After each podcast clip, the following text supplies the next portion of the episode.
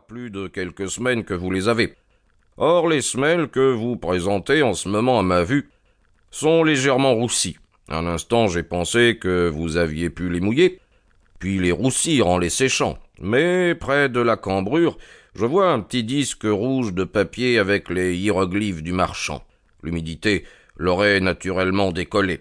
Vous vous êtes donc assis les pieds au feu, ce qu'un homme en parfaite santé n'aurait pas fait, même par un mois de juin aussi pluvieux que celui dont nous sommes gratifiés. Les raisonnements de Holmes avaient ceci de particulier. Une fois l'explication fournie, la chose était la simplicité même. Il lut ce sentiment sur mon visage, son sourire se nuança d'amertume. J'ai l'impression que je me déprécie quand j'explique, dit-il. Des résultats sans cause sont beaucoup plus impressionnants. Êtes-vous prête à partir pour Birmingham? Bien sûr. De quelle affaire s'agit-il? Je vous la raconterai dans le train. Mon client est dehors dans une voiture. Pouvez-vous venir tout de suite? Une minute et je suis à vous. Je griffonnai un billet pour mon voisin, montai quatre à quatre afin d'avertir ma femme, et rejoignis Holmes sur le pas de ma porte. Votre voisin est un médecin? me demanda-t-il en me désignant la plaque de cuivre. Oui, oui, il a acheté une clientèle comme moi.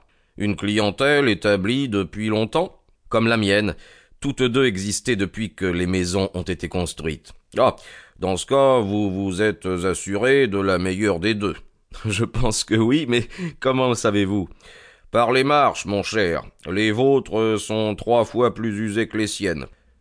Mais voici dans cette voiture mon client, monsieur Hal Pycroft. Permettez-moi de vous présenter à lui. Fouettez votre cheval, cocher, car nous avons juste le temps d'arriver à la gare pour prendre le train. L'homme en face de qui je m'assis était jeune, bien bâti, avec un teint clair, un visage ouvert et honnête, et une petite moustache blonde frisée. Il portait un haut de forme fort brillant, un costume noir sombre et élégant, bref, ce qu'il fallait pour lui donner l'apparence de ce qu'il était, un jeune familier de la City appartenant à cette classe que l'on a baptisée Cockneys, mais qui a fourni l'élite de nos régiments de volontaires, de nos sportifs et de nos athlètes.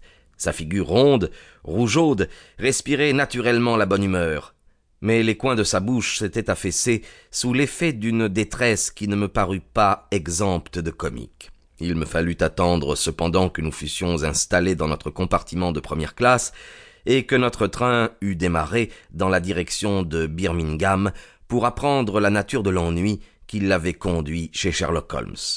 Nous avons soixante-dix minutes devant nous, annonça Holmes. Je vous demande, monsieur Alpycroft, de bien vouloir faire part à mon ami de votre très intéressante aventure, exactement comme vous m'en avez fait part à moi-même, avec même quelques détails supplémentaires euh, si possible. Cela me sera utile d'entendre à nouveau la succession des faits. Il s'agit d'un cas Watson peut-être parfaitement creux, mais qui du moins présente des caractéristiques sortant de l'ordinaire et qui vous sont aussi chères qu'à moi. Maintenant, monsieur Pycroft, je ne vous interromprai plus. Notre jeune compagnon me regarda avec une lueur de malice dans les yeux. Le pire dans cette histoire, dit-il, c'est que j'ai l'air du plus fiefé des idiots. Évidemment, rien n'est encore catastrophique, et d'ailleurs, je ne vois pas comment j'aurais pu agir autrement. Mais si j'ai perdu ma place sans compensation, alors euh, je paierai cher pour le doux crétin que j'aurais été. Je ne suis pas très fort pour raconter les histoires, Dr. Watson, mais il faut me prendre comme je suis. Je travaillais chez Coxon and Woodhouse, à Draper's Garden, mais au début du printemps, ils eurent un coup dur avec l'emprunt vénézuélien, comme vous vous rappelez sans doute, et ce fut une méchante faillite. J'étais resté chez eux cinq ans. Le vieux Coxon me délivra un fameux certificat quand survint le crack. Mais nous, les employés, au nombre de vingt-sept, nous fûmes tous sur le pavé. Je frappais à plusieurs portes, mais il y avait beaucoup d'autres types dans mon cas, et j'essuyais partout un fiasco complet.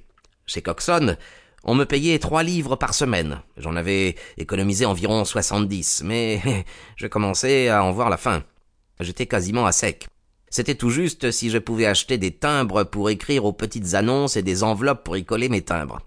J'avais troué mes semelles à force de monter les escaliers des bureaux, toujours rien en vue. Finalement, je sus qu'il y avait une place libre chez Manson and Williams, le grand agent de change de